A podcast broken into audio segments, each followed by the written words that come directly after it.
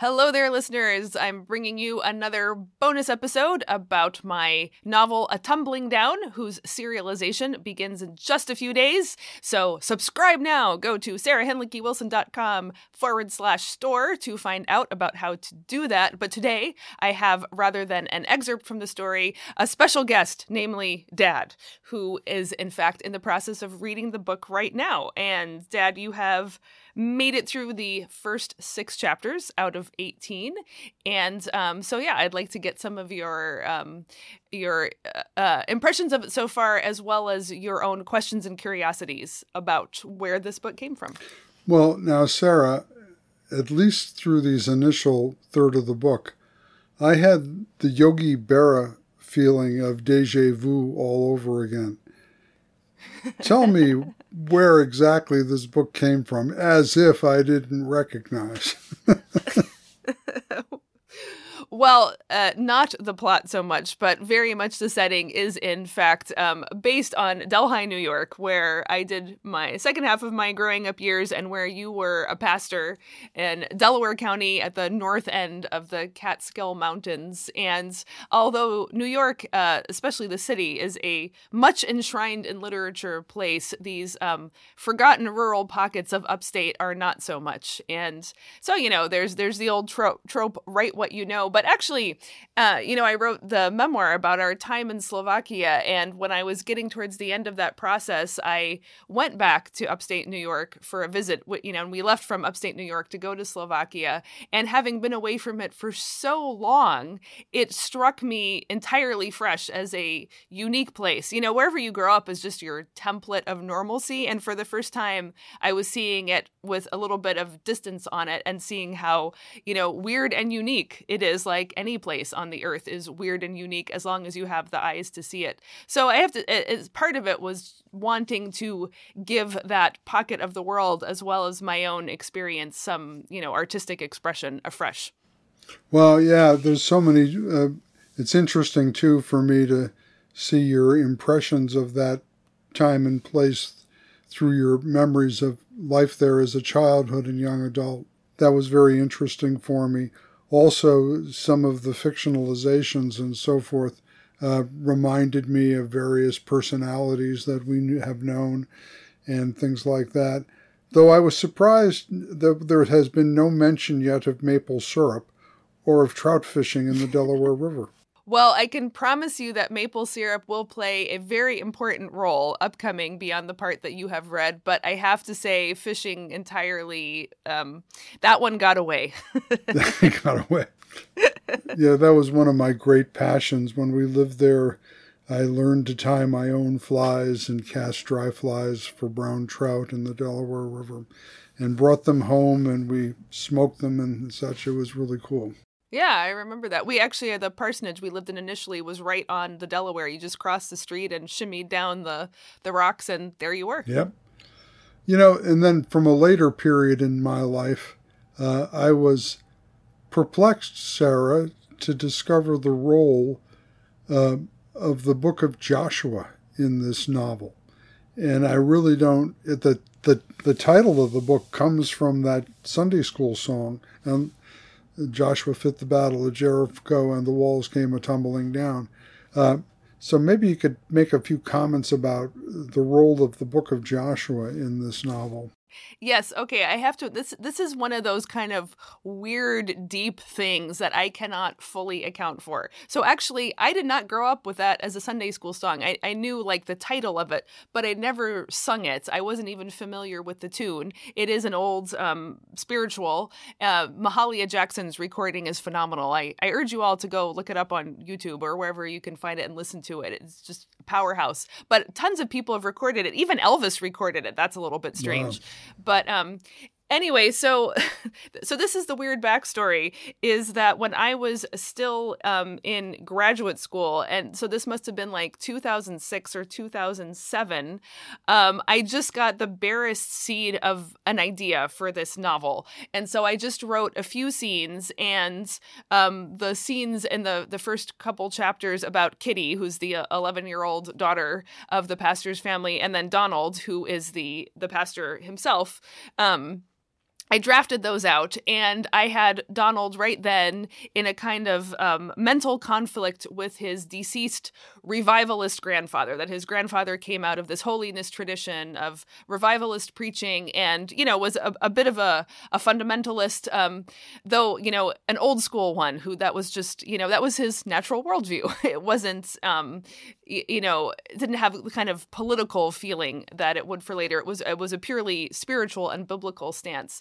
And so Donald has since um, made his move over into the Lutheran tradition and has, you know, kind of accepted modern science and, um, you know, historical criticism and so forth. But he can't shake off this feeling that his, um, more uh, you know modern intellectual approach is somehow cheating because he always has his grandfather at the back of his head. But i at the time i thought it was kind of boring to do like the usual like dinosaur kind of approach to thing or age of the universe. There's like a an allusion to it. But i was just sort of intrigued by the idea well what if what if the problem for him is the battle of jericho? And you know could you really just march around the city seven times and you know and then blow the trumpets and then the walls come a tumbling down down, as the song goes, right? That's where the title comes from. And, you know, I just thought that had kind of more possibilities to play with. So anyway, I brought these scenes to my writing group at the time, and I said, well, so I, I, have this setting, and I have a couple of characters, and I think you know there's obviously a mom, and I think there's two little brothers, and but I don't really know where it's going. And then one of the people in my writing group said, Well, why don't you have this happen? And I will not say what this is, but it is a devastating tragedy that horrified and upset me so much. And I said, I could never do that. Um, but I also knew as soon as I was protesting, like, oh no, that's it. That is exactly what has to happen and what's going to happen. And it scared me so badly that I put the book aside for 15 years. and, uh, you have read as far as that devastating tragedy. So don't give it away. No spoilers here for the readers. But um, I believe you had a very strong reaction, about as strong as mine was. Well, Sarah, as your father, knowing you personally, let me tell the whole world when I got to that point, I was really pissed off at you for doing what you did in this story. And I've been upset about it ever since I read it. Uh, now I realize I'm only a third of the way through the book, so we'll see how things go on from there. But I'll tell you, it was a gut punch. Well, I suppose that that means that you were very emotionally engaged with it, and people who like you know, strong stories with dramatic action will be deeply satisfied. But if you are looking for an easy beach read, this is not the book for you. No, well, I mean, you're you're discussing all sorts of interesting themes along the way. Um, there's a, a, a, discussion about Jewish identity that's woven in. I guess that connects in some ways to the Joshua motif.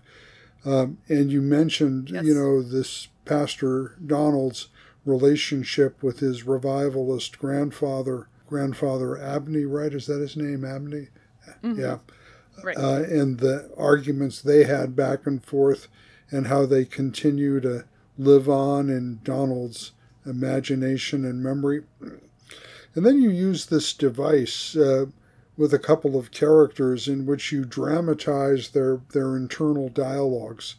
Uh, you know, with um, imaginary selves or imaginary characters, and you, you portray it as, as though it's really happening, although it's all happening in their heads. That's kind of engaging and intriguing too. Uh, I can tell you where that one came from. Actually, um, Charles Taylor, the, the great scholar of secularism, yep. has this well known distinction between the permeated self and the buffered self and he said that uh, like in the middle ages when people lived you know in the the hosts of the dead and the saints and god and the angels and you know all those things that they had permeated selves. So they weren't these atomized individuals like he says modern people are but all these other realities were always forming their identity. And he said that people today taylor says that people are buffered self that they're they're more walled off and they you know they're identity construction is entirely their own kind of private project. And um I think there's probably a, a, lot of merit to that to some degree, but I think I more fundamentally disagree with it because I think people are constantly being permeated. They just nowadays are probably permeated by less worthy existential interlocutors like, you know, pop stars or characters on TV shows or, you know, pot boiler novels that, you know, you can read in a day or something. And so, uh, I, one of the things I wanted to show is how these characters have all these um, um, alternate selves or alternate interlocutors that are actually part of their experience of being alive. And I think for all of us, you know, we, we aren't just ourselves and then there are people outside of us, but there are all sorts of people haunting in us all the time and raising questions and interfering with you know my own indigenous thought processes. No there there's all these selves at work inside of myself. And so like you said i i dramatize it a bit externally and i never get into any questions about what is the nature of their reality because it's not that is not a meaningful question to the way the story unfolds. The fact is these characters like donald with his grandfather or kitty with her council so called or Carmichael, the mom, with the alternate versions of herself that might have been, are all their real experience of being alive and trying to make sense of their own lives.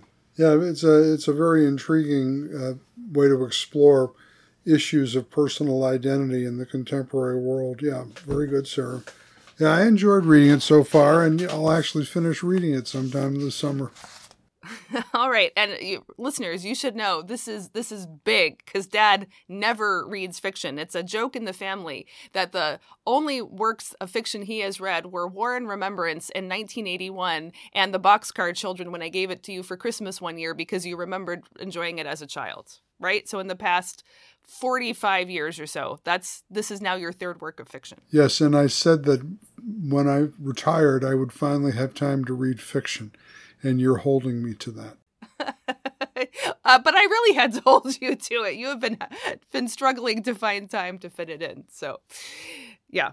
Anyway, oh, and I just wanted to say one more thing going back to, to Joshua. So, like I said, this idea for the Battle of, of Jericho being a central part of the book, you know, came to me 15 years ago. And then, you know, it was many years later when the idea of the commentary came up that I found out about first and that you ended up writing. And actually, uh, you know, although it starts for Donald with the Battle of Jericho, you will see much more of the book of Joshua in the rest of the novel. And so part of my, my uh, thought experiment in the in the book too was can I take this for me least fruitful book of the entire biblical canon and make it become a source of of um, life and interpretation and meaning for this beleaguered family. So as you uh, go on through it, keep your eyes open. Joshua will be coming back again and again. Okay, he comes back like a bad dream, a recurring bad. no, the point is that it, it's it becomes helpful, but you know maybe it is because they undergo these extreme circumstances that this extreme book becomes helpful. Right. But don't worry, nobody is advocating um, genocide or herem warfare in this book. That's not how uh, Joshua becomes fruitful for them. Actually, Sarah, I see a lot of the Lutheran theology of the cross uh, percolating under the surface of the narrative, so I'm looking forward to the conclusion. Yes. Well, good. That that would be the the highest success then. So, well, again, if you would like to join in the summer serialization of A Tumbling Down, hop on over to sarahhinlickywilson.com forward slash store and have a look. The book, as such, will be published towards the end of the year, and um, at that point, Dad and I will come back with a further discussion after he has completed the whole thing and maybe is a little less angry at me for what I did. Yes, uh, you can count on that. I'll be okay. I'll be nice. Okay. All right. Thanks. Bye.